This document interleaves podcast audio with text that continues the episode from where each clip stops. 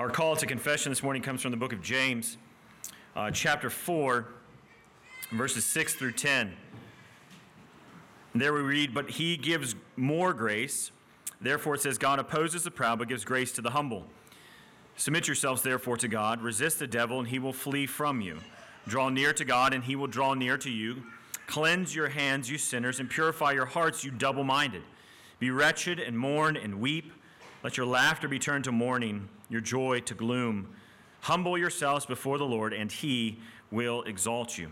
As we look at this passage and we pick up kind of mid conversation here in verse 6, John, James is giving some uh, very great promises in these verses, right? There is a, a promise of abundant grace, uh, there's a promise of victory over the devil, and there's a promise of God's ever increasing presence among his people. And James roots these promises uh, in a demand uh, for genuine humility and repentance, right? Really, that's, that's the heart of verses 8 through 10, where James calls on the church to draw near, uh, or I'm sorry, to be wretched and mourn and weep and let your laughter be turned to mourning, your joy to gloom. Um, in fact, you could argue that these verses really serve as a, a foundation for the first 10 verses of James, where, where James is calling on the church uh, to, to live uh, in open, honest uh, relationship with the Lord right? To approach Him in true humility and true repentance, uh, to, to have this genuineness uh, about themselves in their relationship with the Lord. And, and I, I bring this up this morning uh, because as, as I was thinking about uh, preparing for uh, confession, I, I, I, do this uh, week in and week out because we do this week in and week out. Right? Every week as we gather together as, as God's people, part of our Lord's Day worship is coming together and corporately confessing our sins. And, and I think that's a necessary thing. It's a wonderful thing. I think it's an absolutely important thing that we do. But, but the, the, the flip side or the, or the danger maybe in, in doing something week in and week out is you start to just do that thing, right? You, you start to just do it because it's in the bulletin, it's on the schedule, and it needs to be done. Instead of doing it because it is an, an, an actual opportunity for us to come before the Lord in genuine and humble repentance and lay before Him the sins that we know that we have, we have done, the, the sins that we are, are unaware of uh, that, that are there, and the sins that are ever present in ourselves, and just lay them before Him in, in humble confession and repentance. And, and so I, I, don't want us, uh, and, I, and I don't think you want to as well, uh, to turn this into some kind of mechanism uh, some kind of rote memorization thing that we do, losing sight of the fact that God calls us to walk in true humility and true repentance, to come before Him honestly and openly and genuinely engage with Him in recognition that we are still still struggling against sin. You know, I love how, how Jeff makes the, the joke about the, the old man dying. And, and really, uh, as Arnie said in Sunday school this morning, we are daily putting to death the old man. We are daily in a struggle against indwelling sin, and, and the call is to, to kill it, to put it to death. And, and this is an opportunity that we have each week before us to do that in honesty and genuineness and humility, knowing that as we do it, all the promises that James speaks and all the promises that the Bible speaks are, are true in us because of Christ. So that as we draw near to Him in humble confession, God draws nearer to us. As we come to Him in humility, all He does is lavish more grace upon us. And as we resist sin and Satan in our lives, we have the promise of victory over sin and Satan in our lives. And so, as we do this, as we come here in just a moment to kneel before the Lord our Maker and to lay before Him corporately our failures and our sins, and quietly our own personal failures and our sins, let us do so in genuine humility, knowing that we are forgiven in Christ and knowing that there is great reason and purpose for us to do this. So, if you are able this morning, would you please kneel with me as we confess our sins? Come, let us worship and bow down.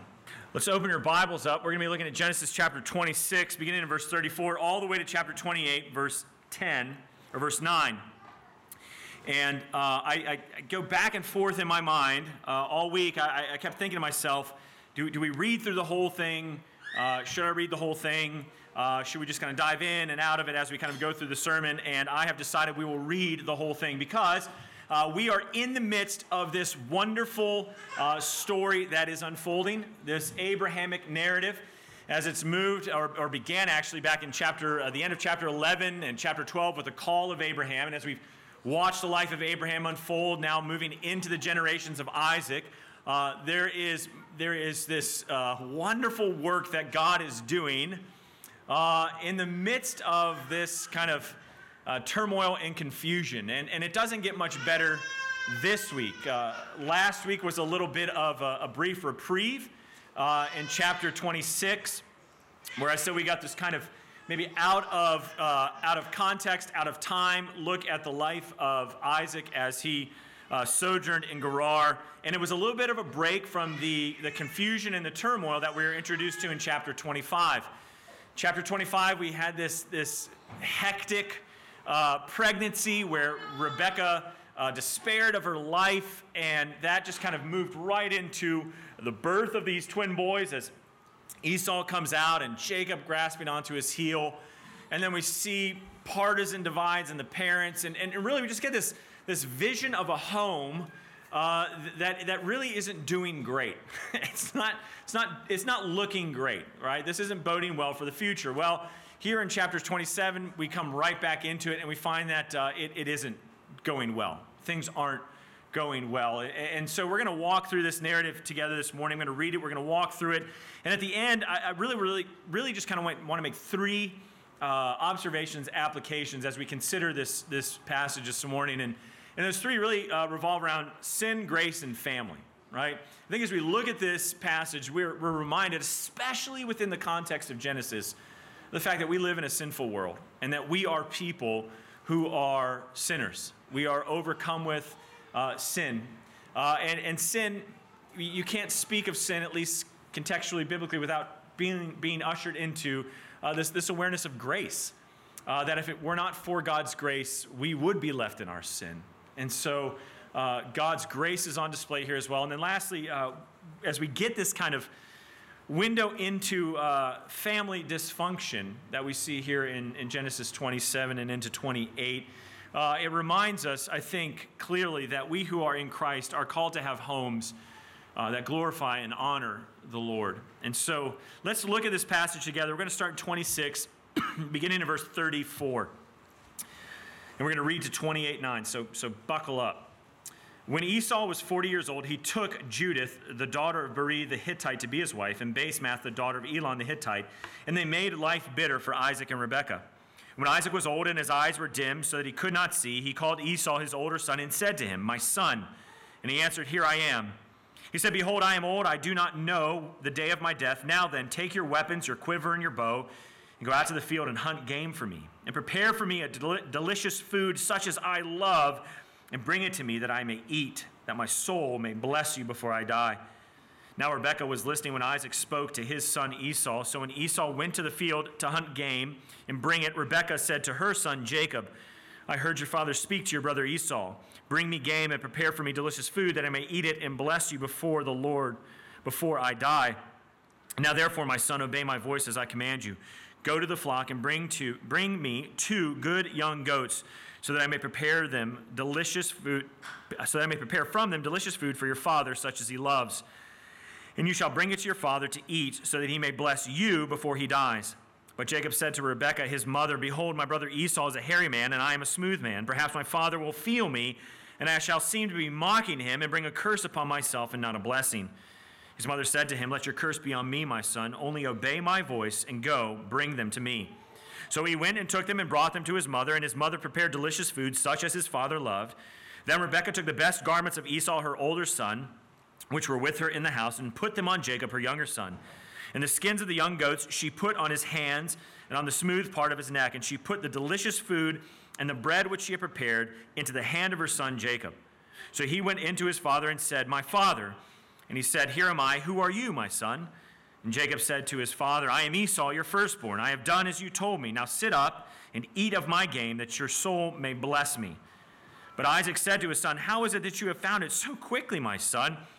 And he answered, Because the Lord your God granted me success. Then Isaac said to Jacob, Please come near that I may feel you, my son, to know whether you are really my son Esau or not. So Jacob went near to Isaac his father, who felt him and said, The voice is Jacob's voice, but the hands are the hands of Esau. And he did not recognize him because his hands were hairy like his brother Esau's hands, so he blessed him. He said, Are you really my son Esau? And he answered, I am. Then he said, Bring it near to me that I may eat of my son's game and bless you. So he brought it near to him, and he ate, and he brought him wine, and he drank.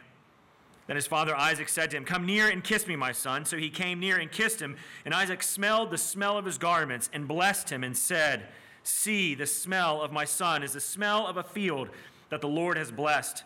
May God give you the dew of heaven and of the fatness of the earth and plenty of grain and wine. Let peoples serve you and nations bow down to you. Be Lord over your brothers, and may your mother's sons bow down to you. Cursed be everyone who curses you, and blessed be everyone who blesses you. As soon as Isaac had finished blessing Jacob, when Jacob had scarcely gone out from the presence of Isaac his father, Esau, his brother, came in from his, hunt, from his hunting. He also prepared delicious food and brought it to his father. And he said to his father, Let my father arise and eat of his son's game, that you may bless me. And his father Isaac said to him, Who are you? He answered, I am your son, your firstborn, Esau. Then Isaac trembled very violently and said, Who was it then that hunted game and brought it to me? And I ate, I ate it all before you came, and I have blessed him. Yes, and he shall be blessed. As soon as Esau heard the words of his father, he cried out with an exceedingly great and bitter cry and said to his father, Bless me, even me also, O father. But he said, Your brother came deceitfully, and he has taken away your blessing. Esau said, Is he not rightly named Jacob? For he has cheated me these two times. He took away my birthright, and behold, now he has taken away my blessing. Then he said, Have you not reserved a blessing for me? Isaac answered and said to Esau, Behold, I have made him lord over you and all his brothers. I have given to him for servants. And with grain and wine I have sustained him. What can I do for you, my son? And Esau said to his father, Have you but one blessing, father? Bless me also, O my father. And Esau lifted up his voice and wept. Then Isaac, his father, answered him, said to him, Behold, away from the fatness of the earth shall be your dwelling, away from the dew of heaven on high. By your sword you shall live, and you shall serve your brother. But when you grow restless, you shall break his yoke from your neck. Now Esau hated Jacob because of the blessing with which his father had blessed him. And Esau said to himself, The days of mourning for my father are approaching. Then I will kill my brother Jacob. But the words of Esau, her older son, were told, were told to Rebekah. So she sent and called Jacob, her younger son, and said to him, Behold, your brother Esau comforts himself about you by planning to kill you. Now, therefore, my son, obey my voice. Arise, flee to Laban, your brother in Haran, my brother in Haran, and stay with him a while until your brother's fury turns away, until your brother's anger turns away from you and he forgets what you have done to him. Then I will send and bring you from there. Why should I be bereft of you both in one day? Then Rebekah said to Isaac, I loathe my, wife, my life because of the Hittite women. If Jacob marries one of the Hittite women like these, one of the women of the land, what good will my life be to me? Then Isaac called Jacob and blessed him and directed him, You must not take a wife from the Canaanite women.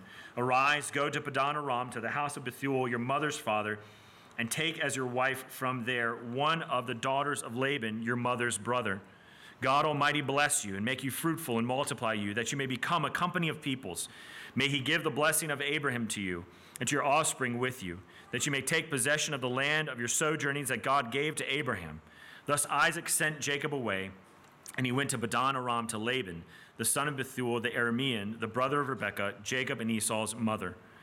Now Esau saw that Isaac had blessed Jacob and sent him away to Padan Aram to take a wife from there, and that he blessed him and directed him, You must not take a wife from the Canaanite women and that Jacob had obeyed his father and mother and had gone to Padan Aram.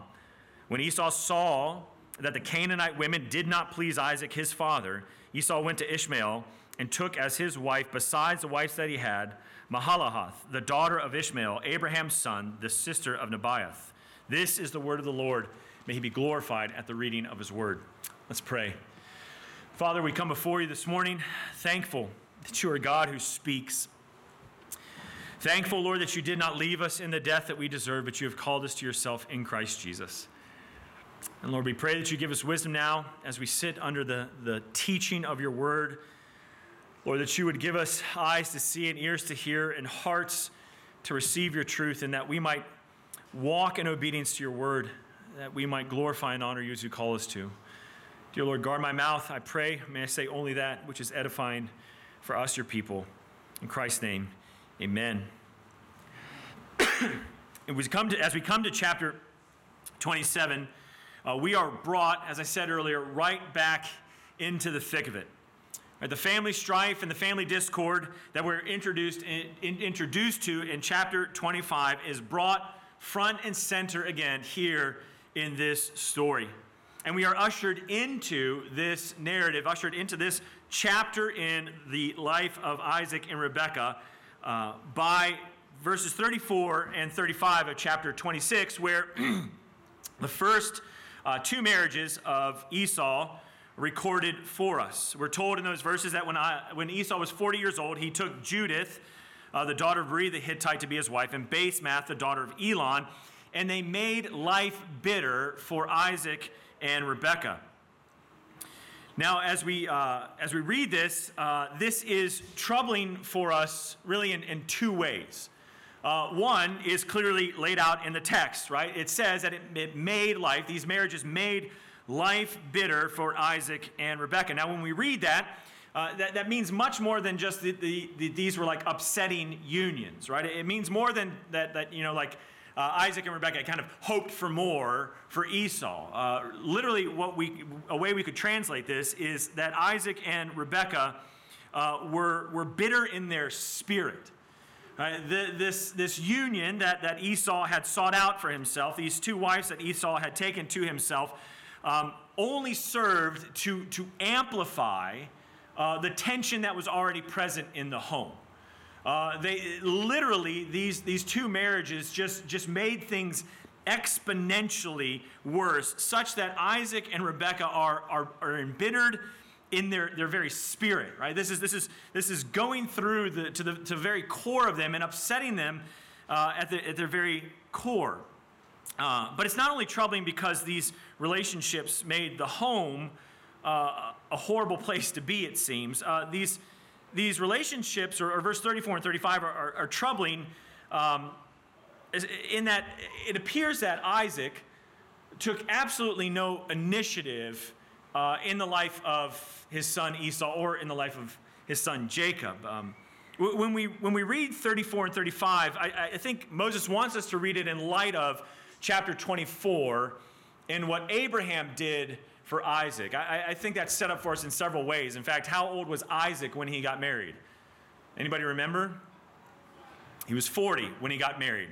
We're told that Esau was 40 when he got married as well. And so the, the Moses wants us to see the, the marriages of Esau here in light of the marriage of Isaac and what Abraham did for Isaac. So if we go back to chapter 24, um, we find that Abraham goes to great lengths to ensure that his son Isaac does not take for himself a wife from the peoples of the land in which he is sojourning, right? We go back there in verse 20, in chapter 24, and, and Abraham finds his oldest and most reliable servant within his household, and he says to him, Put your hand under my thigh, that I may make you swear by the Lord, the God of heaven, the God of earth, that you will not take a wife for my son from the daughters of the Canaanites, among whom I dwell, but you will go to my country and to my kindred and take a wife for my son Isaac. And so we, we see Abraham in chapter 24 as, as he sees himself preparing really to die, uh, grabbing the most trusted man he can in his home and saying to him, Go find a wife for my son. Swear to me. Make an oath with me that you will go and you will find a wife for my son and you will not return until you find a wife for my son from my own people so that he does not take a wife for himself from among the peoples. When we get to chapter 26, 34, and 35, it appears that Isaac has done nothing of the sort. Right? He, he has not followed suit like his father and labored to ensure that his son, his firstborn, doesn't take a, a wife from among the people. Now, the law, obviously, which comes later, right? Uh, in Deuteronomy chapter 7, uh, when Moses is speaking to the people, preparing for them to enter the promised land, he says to them that when you go and you go and inhabit the promised land, you are not to intermarry with the people of the land. And so, what we see in chapter 24 is that Abraham, in his actions, was clearly setting a precedent for his offspring to follow.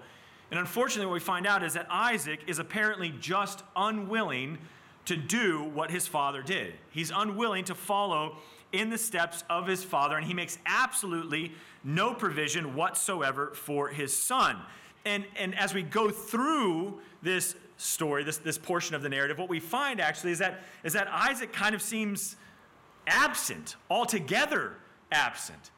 That, that this, this lack of provision here for his son in, the, in, in his marriage kind of characterizes his interaction with his family as we move through this story. In fact, what we find is that Isaac seems far more interested in filling his belly than he does in leading his home.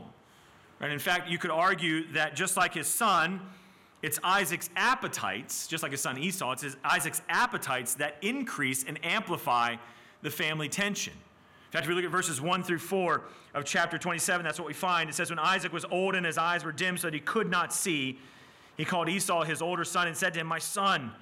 And he answered and he said, Here I am. Here I am. And he said, Behold, I am old. I do not know the day of my death. Now then, take your weapons, your quiver, your bow, and go to the field and hunt for me game and prepare for me delicious food, such as I love, and bring it to me so that I may eat and that my soul may bless you before I die. It would appear that Esau kind of comes by his issues rather naturally, right? If you remember, Esau comes in from the hunt earlier in chapter 25, and he's starving, starving to the point that he's about to die. And he sees the food that his brothers prepared, and he says, Give me some of that food. Literally, that stew, that red stew. And that, that's when Jacob, the usurper, takes opportunity to steal his birthright from his brother. And you could say he doesn't really steal it, he gets it for a rather cheap price the, a bowl of lentil soup and some bread. And here, just as his son despised his birthright for a bowl of soup and bread, it would seem that Isaac is willing to, to trade divine counsel for a delicious meal. And it's in this scene right here, as Isaac is interacting with his son Esau, that really the main character of chapter 27 starts to emerge, and that's Rebecca. Because we read in verse 5 that Rebecca is standing at the door and she is listening to what Esau is saying to her, to his, or I'm sorry, what Isaac is saying to his son Esau, and she begins to put a plan in motion. Now we know what that plan is, right? She gets her son Jacob and she orchestrates this event where uh, Jacob goes in and tricks his blind father into thinking that he is Esau and he takes Esau's blessing. Now, as we think about Rebecca and her motivations here in chapter 27, it's, it's a little difficult for us to fully kind of parse out her motivations, right? Certainly, she is motivated by the prophetic oracle that was spoken over this pregnancy in chapter 25, where God said, There's two nations in your womb, there's two peoples, and the older shall serve the younger. But even within that same chapter, chapter 25, uh, verse 28 kind of stands as a summary statement over the family as a whole. In chapter 25, verse 28, we read Isaac loved Esau because he ate of his game, but Rebekah loved Jacob. And so we're told in chapter 25 that, that there's some partisan divide between mom and dad as they're lining up behind their favorite sons. Again, Isaac is choosing Esau because he's driven by his belly and he really likes the food that comes from him. And Rebecca is with Jacob. So, no doubt, her love for Jacob, her desire for Jacob, is playing a part in her actions here. And, and that partisan divide is that we saw in chapter 25 is, is again really emphasized here in chapter 27. I don't know if you noticed it as we were reading through the, the first part there. Uh, Isaac continually refers to Esau as my son. Right? If you look at verse 2 or verse 1, he says, My son. And he answered, Here I am. Uh, and even in chapter or verse 5, Rebecca refers to Esau as his son, right? Look at verse 5. It says, Now Rebecca was listening when Isaac spoke to his son Esau. Conversely, Jacob, Rebe- Rebecca refers to Jacob as my son. And so, even in the way that the parents are interacting and speaking to them, there's this reminder, right, that there's this kind of divide between the parents over their own children. Uh, this is also or, uh, exemplified, this is also amplified uh, by the fact that Esau only calls, or sorry, Isaac only calls Esau to his bedside. Right? So, this, this story in chapter 27, we're introduced to Isaac not knowing the day, is, day of his death, and he calls only Esau to himself. Uh, that's unusual for a, a, father, a patriarch over a family, if he knows his life is coming to an end, to only call one of his sons to pass on blessing and his last words. Uh, if we fast forward to the end of Genesis, uh, we find Jacob gathered, gathering with all of his sons as he speaks his final words and his blessings over all of his sons. So Esau again, I'm going to get this straight. Isaac, there's just too many names. Isaac is effectively cutting off Jacob from the get go. He's effectively cutting off Jacob from the get go, and he's only calling Esau to himself. So, here in the, in the very beginning, as we're ushered into this event, it, it's, it's really, it's all messed up. It's all wrong. And Rebecca notices this, right? Rebecca notices this. And so, while, uh, while, while we can't really understand her motivations, we do know that her goal, her goal is commendable, right? Rebecca is setting out to ensure that the elected son is blessed. But while her goal is commendable, the means or the actions that she takes to achieve that are less so. And, it, and it's interesting that Moses, as he's relating this story to us, doesn't necessarily comment upon her actions here. But in verses 7 through 17, we see Rebecca make her plan to deceive her blind husband and ensure that Jacob receives the patriarchal blessing. As we read through, we see that Jacob initially is hesitant to do that. He's concerned that his father is going to find out, and instead of receiving a blessing from his father, excuse me, he's going to invite a curse upon himself.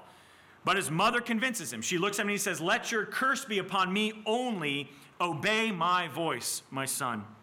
And in the end, Jacob decides to obey the voice of his mother so that in 18 through 29, this plan is put into action. Jacob goes into his father with food that he loves, fully disguised as his brother, with goat's hair on his hands and on his neck, and clothed in his brother's garments. Jacob's part in this deception is not only passive in that he comes in with the food and clothed as his brother, but it is also very active as he deceives his father when he says, Who are you, my son? And he says, It is I, Esau, your oldest son. So, being fully convinced that Jacob is indeed Esau, Isaac proceeds to speak a blessing over Jacob. And we read that in verses 27 through 29. Look there again with me. It says, See, the smell of my son is the smell of a field that the Lord has blessed. May God give you the dew of heaven and the fatness of the earth and plenty of grain and wine. Let people serve you and nations bow down to you. Be Lord over your brothers, and may your mother's sons bow down to you. Cursed be everyone who curses you, and blessed be everyone who blesses you. Now, the, the importance of a patriarchal blessing historically is well understood. This is not an uncommon ritual to take place in the ancient Near East, but we understand within the context of Genesis that the patriarchal blessing is not just a blessing from a father to a son, but it carries with it massive theological importance. And so, as Jacob is here taking this blessing from his father, deceitfully taking this blessing from his father, we find that God's sovereign purpose and plan from Genesis 25 are being fulfilled as Isaac declares over his son Jacob Be Lord over your brothers, and let your mother's sons bow down to you. Now, as, as we read this story, I, I, really believe, and, and I use the word story uh, not to mean untrue story. I was talking to my, my, my kids at home about this, and I kept using the word story, and they're like, but yeah, it's true, right, Dad? And I was like, yes. I don't mean untrue story. Like, this is a story, and it's a narrative, and it's written for us to interact with, right? It's written for us to kind of to feel the weight of it. And at this point, we, we, we know Genesis 25, we know the prophetic oracle, we see the mistake that Isaac's about to make, and we're thinking, how can this mistake be righted? And then Rebecca concocts this plan, and we're like, oh, this is a little dicey. Maybe this isn't the best way it should happen. And, and we're kind of at odds within this story. But Moses is also doing something wonderful in that he's, he's setting up what's to come. Right now, we, we know the rest of the story, especially if you've, you've read Genesis, and, and we know that deception plays a, a major role in the life of Jacob right? So Jacob deceives his father here. Uh, and we know that in, in just a few short chapters, what's going to happen to Jacob? Well, he's going to be the one who gets deceived, right? He goes into the marriage bed expecting one woman, wakes up the next morning, and it's somebody else, right? And we also know that Jacob himself will also be deceived. I find it really interesting that, let me back up. I find it really interesting that Jacob uses a garment as a means of deception right? He's clothed in Esau's garment so that he smells like Esau. And forward up, forward along in the story, Jacob himself is going to be deceived with a garment. His sons will come to him with a coat and say, Can you identify this coat? And Jacob says, It's the coat of my son. He's dead. He's been torn apart by animals. And his son's just kind of passively stand there and go, Yeah, yeah, that's what happened, Dad. That's exactly what happened. You got it right. And so Moses is even preparing us for, for parts of the story that are about to come as we kind of watch this thing unfold before our eyes. And so here we're at this place where Jacob's come in. He's deceived his father. His ailing, blind father has gone for the deception, and he's pronounced blessing upon his younger son. And then it only gets more exciting as we turn the page and move into the next part of the story. Because if we look at verse 30, it says, As soon as Isaac had finished blessing Jacob, when Jacob had scarcely gone out from the presence of his father, Esau came in from the hunt. So we, we get the scene set for us that, that you can almost like, like, like Jacob sitting there kind of like tapping his watch, He's like, my brother's not going to take forever. Like, we got to get this done, Dad. Let's get the blessing done. Eat your meal, drink your wine. Let's go, let's go, let's go. He's kind of checking the back door of the tent, like, has Esau come in yet? So his dad's done eating. He's got the blessing. He gathers the dishes. He's like, all right, I'm out. And as soon as he walks out, it's like you can imagine Esau just walks right in. And Esau's like, Dad, I'm here. I've hunted game. I've brought it for you. Now arise, Father, and bless me, your son. you can see the wheels start to turn in Isaac's mind, going, oh, wait a second. I think we, I think we just did this. And he, goes, and he goes Who are you? And he goes, it's, it's, it's me, Esau, your son. Now, now, that alone just starts to grip us, but, I, but the language and the way that Moses uses language to just ramp up the tension and the emotion of, of this scene is brilliant because, because what happens is as soon as Isaac starts to realize something's happened, right? Something's happened. Look at verse 33. It says, Then Isaac trembled very violently and said, Who was it then that honey came and brought it to me? And I ate it all before you came, and I've blessed him. And yes, he is blessed. Literally, it says, He trembled with a very great trembling in the, in the Hebrew. He trembled with a very great, so he starts to shake violently as he starts to realize that the plan that he had in his mind Come to me, Esau, my son, hunt for me, let me bless you, has not gone as he thought it would go. And instead of blessing the son that he intended to bless, and instead of cutting off the son that he intended to cut off, he blessed the son that he intended to cut off, and he cut off the son that he intended to bless. And so he starts to shake and tremble as the deception starts to dawn on him. And this trembling with a very great trembling is only outdone by Esau's response. Says Esau, look at verse 34, as soon, as soon as Esau heard the words of his father, he cried out with an exceedingly great and bitter cry. Now, I'm not going to try to do that for you right now. I think it would be, it would be offensive. You would, it would be off putting uh, for me to just start to scream into the microphone, but you get the scene, right? I mean, I, think about it again. Jacob, Jacob is probably at this point, let's imagine he's 20 feet, 30 feet from the tent, right? He's, he's kind of putting his dishes away. He's, he's probably within earshot of what's taking place back with his father. And, and, and what he hears come out of that tent is this bitter scream from his brother, who realizes, who realizes that his brother now has twice, twice deceived him. Twice he's deceived him. And so we get this extremely, extremely emotional interaction. And, and as you read it, you, I, I mean, you kind of start to feel for Esau, right? I, I mean, you're, you're kind of like, man, it, kind of stinks to be you, right? Look at what he says. He, he, cries out with this exceedingly bitter cry, and he says, Bless me, even me, oh my father.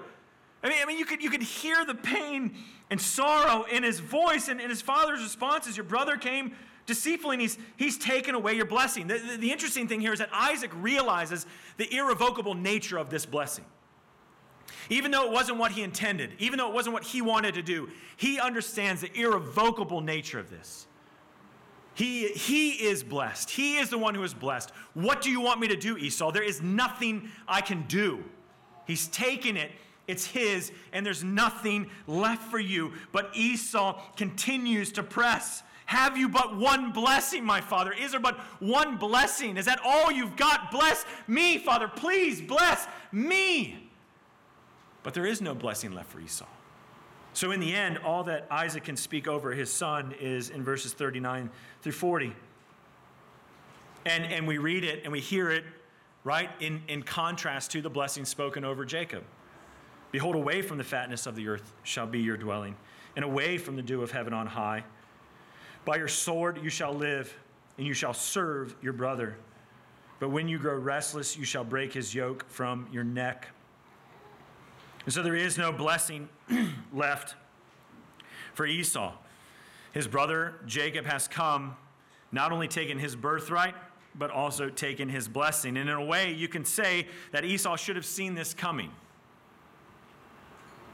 Right? He who sold his birthright for a pot of stew and bread did not have the foresight to look in down the future and say, hey, what are the consequences of my decision here? I, I imagine that there's some amount of time that's transpired between the deception of the birthright and the deception of the blessing. And what's interesting about that is, is Esau never would have considered this being the end of his initial decision. He probably given a thousand tries. He never would have said, you know where this is going to end? With my brother stealing not only my birthright, but my blessing as well. But such is the nature of sinful decisions. Right? In the moment, we very rarely think about what the full consequences of those decisions is going to be. The original passage that I wanted read for our New Testament reading this morning was from Galatians chapter 6, where Paul uh, talks about not growing weary in well doing. He says, For whatever you sow, that you shall also reap. Right? If you sow to the flesh, you shall from the flesh reap destruction. If you sow, sow to the Spirit, you shall, you shall from the Spirit reap eternal life. And I remember being a young man uh, in uh, First Baptist Church in Hendersonville, North Carolina. Truly God's country, not South Carolina, North Carolina absolutely gorgeous. And I remember sitting in a service, and this is, this is shortly after uh, the Lord had gotten a hold of my life. I, I'd wandered in darkness in the valley of the shadow of death, and the Lord retrieved me, brought me back to Himself. And I remember sitting and listening to the pastor, Steve Scoggins, preaching. He talked about the law of the harvest. He talked about the law of the harvest. And he said, The law of the harvest is uh, you reap what you sow, you reap more than you sow, and you reap later than you sow. And he was talking about if you sow to sin, you're going to reap more than you put in, and you're going to reap it later than you think you will. And I thought about that with Esau. Esau, who's driven by his passions and his, and his desires and his appetites. Remember 25, he says, I'm going to die. He's not going to die, he's at home already. But he's so driven by his desire to, to satisfy his appetites that he's willing to trade his birthright for soup. And he doesn't think about the consequences of that. And now, in this scene, as he sits before his father, I imagine on his knees, crying out, Do you have but one blessing? He is reaping the rewards of his sinful decisions. And so Esau responds with hatred. If we look at verse 41, now Esau hated Jacob because of the blessing with which his father had blessed him. And Esau said to himself, The days of mourning for my father are approaching, then I will kill my brother Jacob. So Esau's response is to hate his brother and to comfort himself, to comfort his hatred and his anger and his anguish with the hope and the prospect of murdering his own brother. Rebecca hears of this as well, and again, she springs into action. She makes a plan. She decides to send Jacob away to her brother, and that he can stay there, she says, just stay there until such a time as your brother's anger calms down, as he starts to forget what you've done. It seems he has a short memory, evidently. And then I will send for you and I will call you back. And I think this might be the one place where Moses makes a little bit of a commentary on the actions of Rebekah. Because Rebekah will never see her favorite son again. She will not call him back from Padan Aram. This will be the last words that she ever speaks to her favorite son as she sends him away. Because Jacob will not return until much later when he himself is a married man and has his own children. In fact, Rebecca at that point is assumed to already be dead. So, to put her plan into place, what does she do? She goes to her husband and she says, I hate my life. I hate it. I hate it. I hate it. And I hate it because of those two Hittite women that Esau married. And if, if Jacob marries one of them, I swear I'll kill myself. That's a modern translation. I, I do apologize. That's what she says. It's, it's harsh. That was shocking, wasn't it? It's meant to be shocking. It's what she's saying to him. She's like, if, if Jacob follows suit, what good is my life to me? I'm done. So Isaac now does what he should have done from the beginning right? In chapter 28, he does what he should have done from the beginning, but it takes this threat from his wife to push him into action. So then he calls Jacob to himself. He blesses Jacob and he says, You're going to go to Padan Aram and you're going to find a wife for yourself from there. Don't take a wife from here. Go and find for yourself a wife. And then, in hopes, in hopes, he speaks over him the blessings of Abraham. Look at 28, verse 3. God Almighty bless you and make you fruitful and multiply you, that you may become a company of peoples. May He give the blessing of Abraham to you and to your offspring with you, that you may take possession of the land of your sojournings that God gave to Abraham. Thus Isaac sent Jacob away, and he went to Padan Aram to Laban, the son of Bethuel the Aramean, the brother of Rebekah, Jacob and Esau's mother. And so, this story then in chapter 28, 9, and 10, or I'm sorry, 6 through 9, wraps up where it began with Esau getting married. And it's, it's interesting how this portion of the narrative is, is it's bookended by these, these marriages of Esau.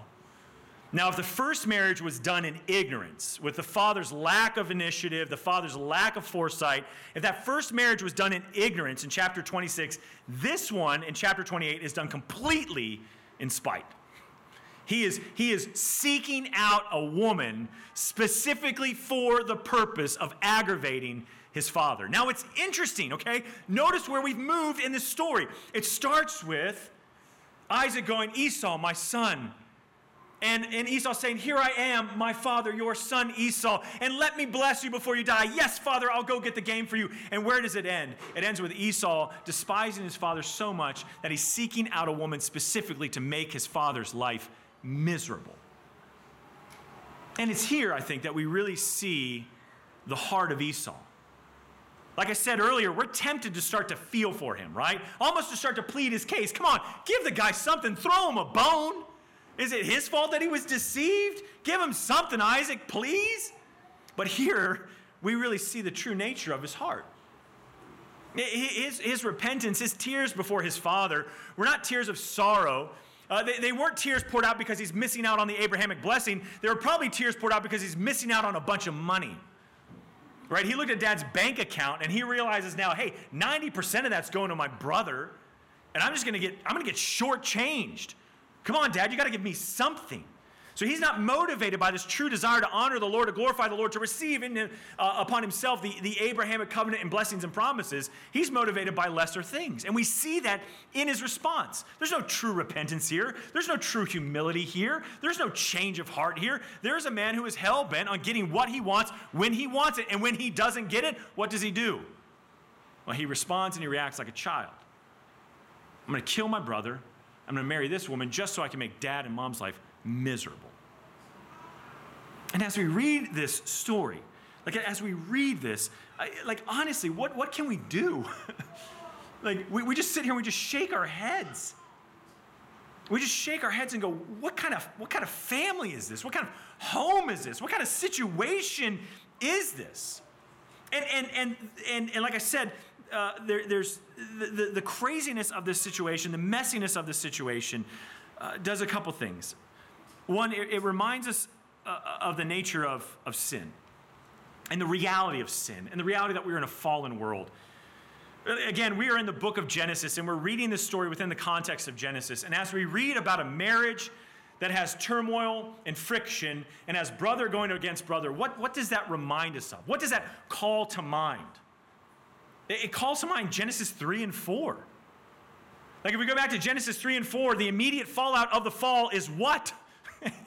Adam pointing at his wife and going, You know what, God? If you didn't put her here, none of this would have happened. If you hadn't dropped this, it was all great and gravy when I was running the garden by myself. And then when you put here, her here, it all went crazy. And Eve's like, Well, it wasn't me. It wasn't me, God. It was the, the serpent. Well, who put the serpent there? God, if you hadn't put a serpent in the garden, who puts a snake in a garden? It's like the worst idea ever. And so immediately, the fallout of the fall is we see this relational, relational, ah, relational turmoil. This, this friction in the most intimate of relationships, a marriage relationship. Well, what is Isaac, the, the window that we've gotten into Isaac and Rebecca's marriage, what does it look like? It, it looks like there's a lot of friction there. And just as Adam abdicated his, his role in the garden, what do we find Isaac doing? Nothing. Like it looked really good at the start of chapter 25. He prayed for 20 years for his wife to give birth. Prayed for 20 years. We'll, we'll, give him the benefit of the doubt. 20 years he's praying for his wife, and then she gives birth. And it seems like he's like, maybe he was like, well, you know what? I did my job. I put in 20 years of praying, now I'm done. And it seems that he does nothing in the home. He takes no initiative for his children. He's only forced into action as his wife, who's all too ready to usurp his authority, moves and presses and connives and does these kind of things. And so we're reminded of, of the reality of sin. And then we have chapter 4. What happens in chapter 4 of Genesis? What's the, the first murder ever recorded? Is, is a brother killing a brother. What do we find Esau comforting himself with here? Murdering his brother.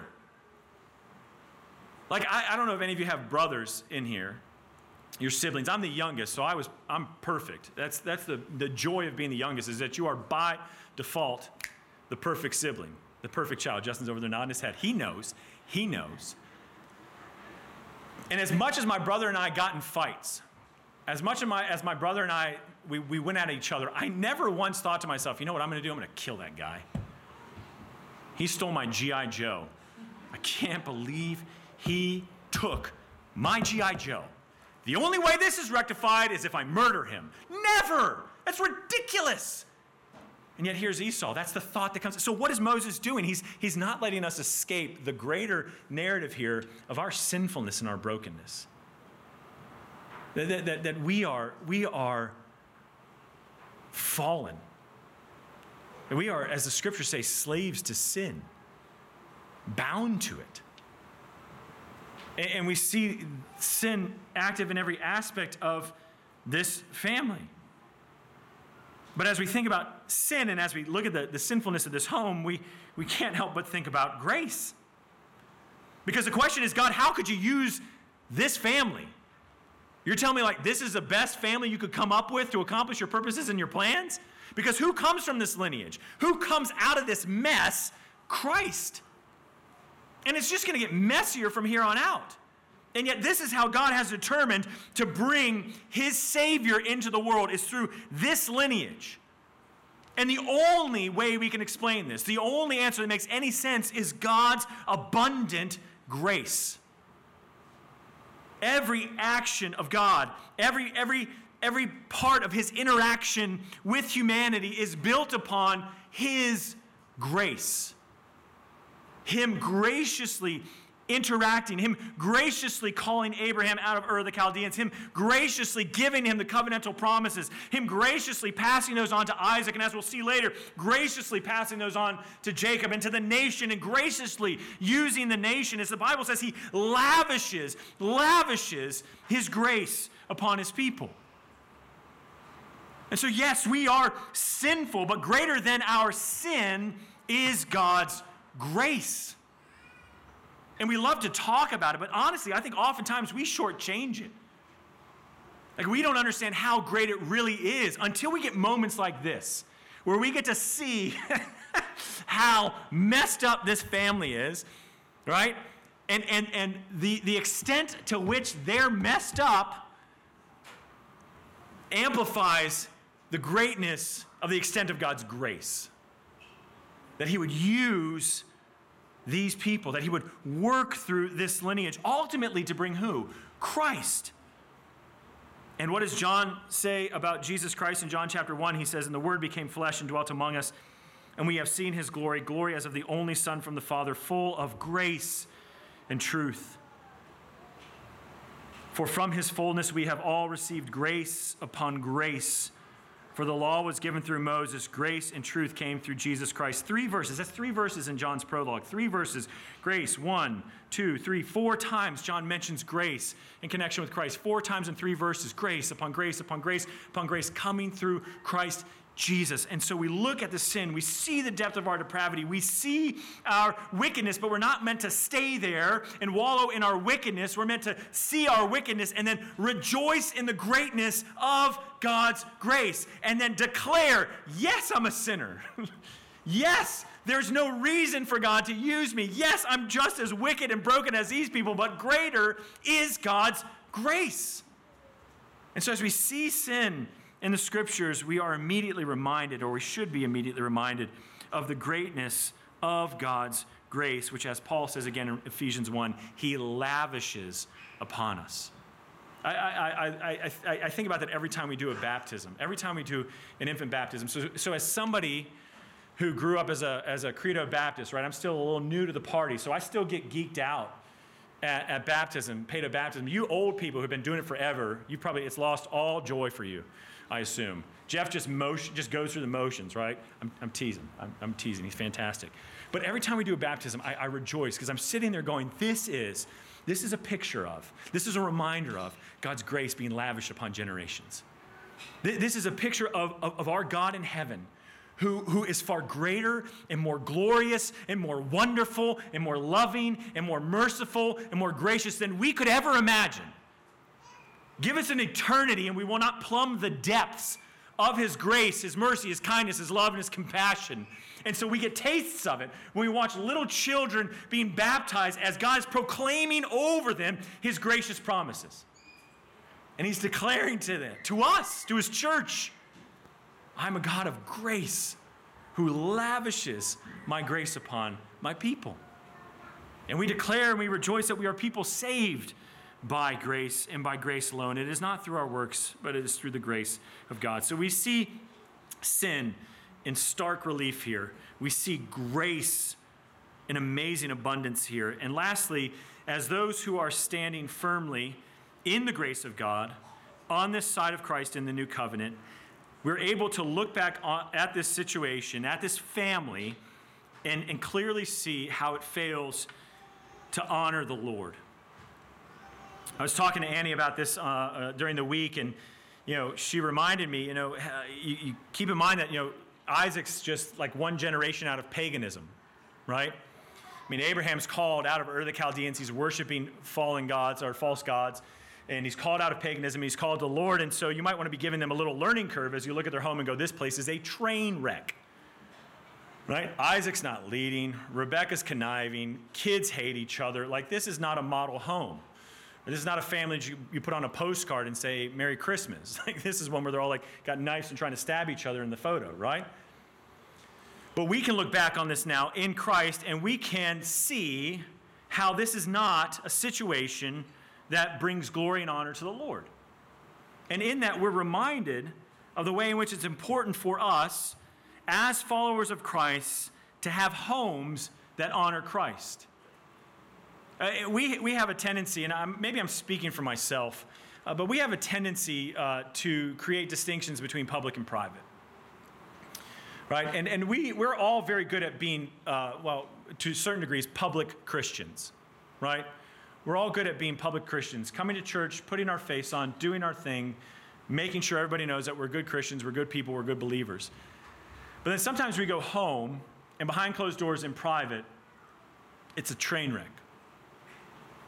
And, and, and, and there's this temptation to think so long as outwardly things look good, it doesn't really matter inwardly how things are going. Because we, we've come to this idea that, that our witness, our testimony for Christ is just this outward thing.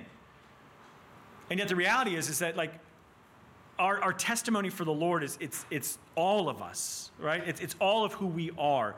That our, our, our homes, our, our very homes, are meant to be places that proclaim the gospel. Right? Our, homes are meant to be places that glorify and honor the Lord, whether people are watching or not. Whether people are there or, or not, our homes are meant to be a testimony to the power of the gospel to transform and change sinful people into saints. We, we heard it read from Ephesians chapter 5, verses 22 through 23, and then 24 through chapter 6, 4, where Paul looks at Christ and he looks at the home and he says, there, There's a way that the home should be structured, there's a way that the home should look in light of the gospel of Jesus Christ. Husbands should love their wives as Christ loves the church and gave himself up for her, washing her in the water and the word, that she might be pure and spotless. And wives are supposed to respect and submit to their husbands in everything as, as the church submits to Christ. And children are to honor their father and mother and to walk in obedience to their parents, knowing that there's great reward in doing so. And as we do this, right, we have this home that, that honors Christ. And in Genesis 27, we don't see that home. We don't see that home. And in not seeing that home, we are encouraged to have that home. To be men who love our wives well, as Christ loves the church well. To be wives who honor our husbands well, as the church honors Christ well. To be children who honor their parents and obey their parents. And as we do this, as we do this, our homes become a living proclamation of the power of the gospel. And so I guess the question is if Genesis 27 was not Isaac and Rebekah's home, but it was your home, what would Genesis 27 look like? If Genesis 27 wasn't Isaac and Rebekah, and their marriage and their children, but it was your marriage and your children, what would Genesis 27 look like? My prayer for myself and for you, who are husbands and wives and mothers and fathers, you who long to be husbands and wives and mothers and fathers, that our homes would not look like this, but they would be homes that glorify and honor the Lord. Now, is it perfection? No, it's not perfection. But it's a direction, a grace infused, a grace empowered direction where we are constantly moving towards greater honor, greater glory of Christ Jesus in our lives and in our homes. And so, as we look at this situation, at which we can really only shake our head at, we're reminded of our sinfulness. We're encouraged by the depth of God's grace, and we are encouraged to have homes that glorify and honor the Lord. Let's pray. Father in heaven, we praise you and thank you for your word. We thank you for your love for us. Father, we thank you for your abundant grace, which you lavish upon us. Father, I pray that you would cause us to walk in that grace, to glorify and honor you in our lives, in our homes, in our marriages, in our parenting, in all that you've called us to do, so that in all that we do, we would do all for your glory and for your greatness. Father, we praise you and thank you for your love for us. In Christ's name, amen. Now, would you please stand with me as the Lord sends us out with his blessing upon us to do the work that he has called us to do? I speak these words of Christ over you. The Lord bless you and keep you. Lord, make his face shine upon you and be gracious to you. The Lord lift up his countenance upon you and give you peace. Let us go this week rejoicing in the great grace of the God who has called us and loves us. Now, would you raise your hand and song with me as we go to a new week with the Lord's blessing?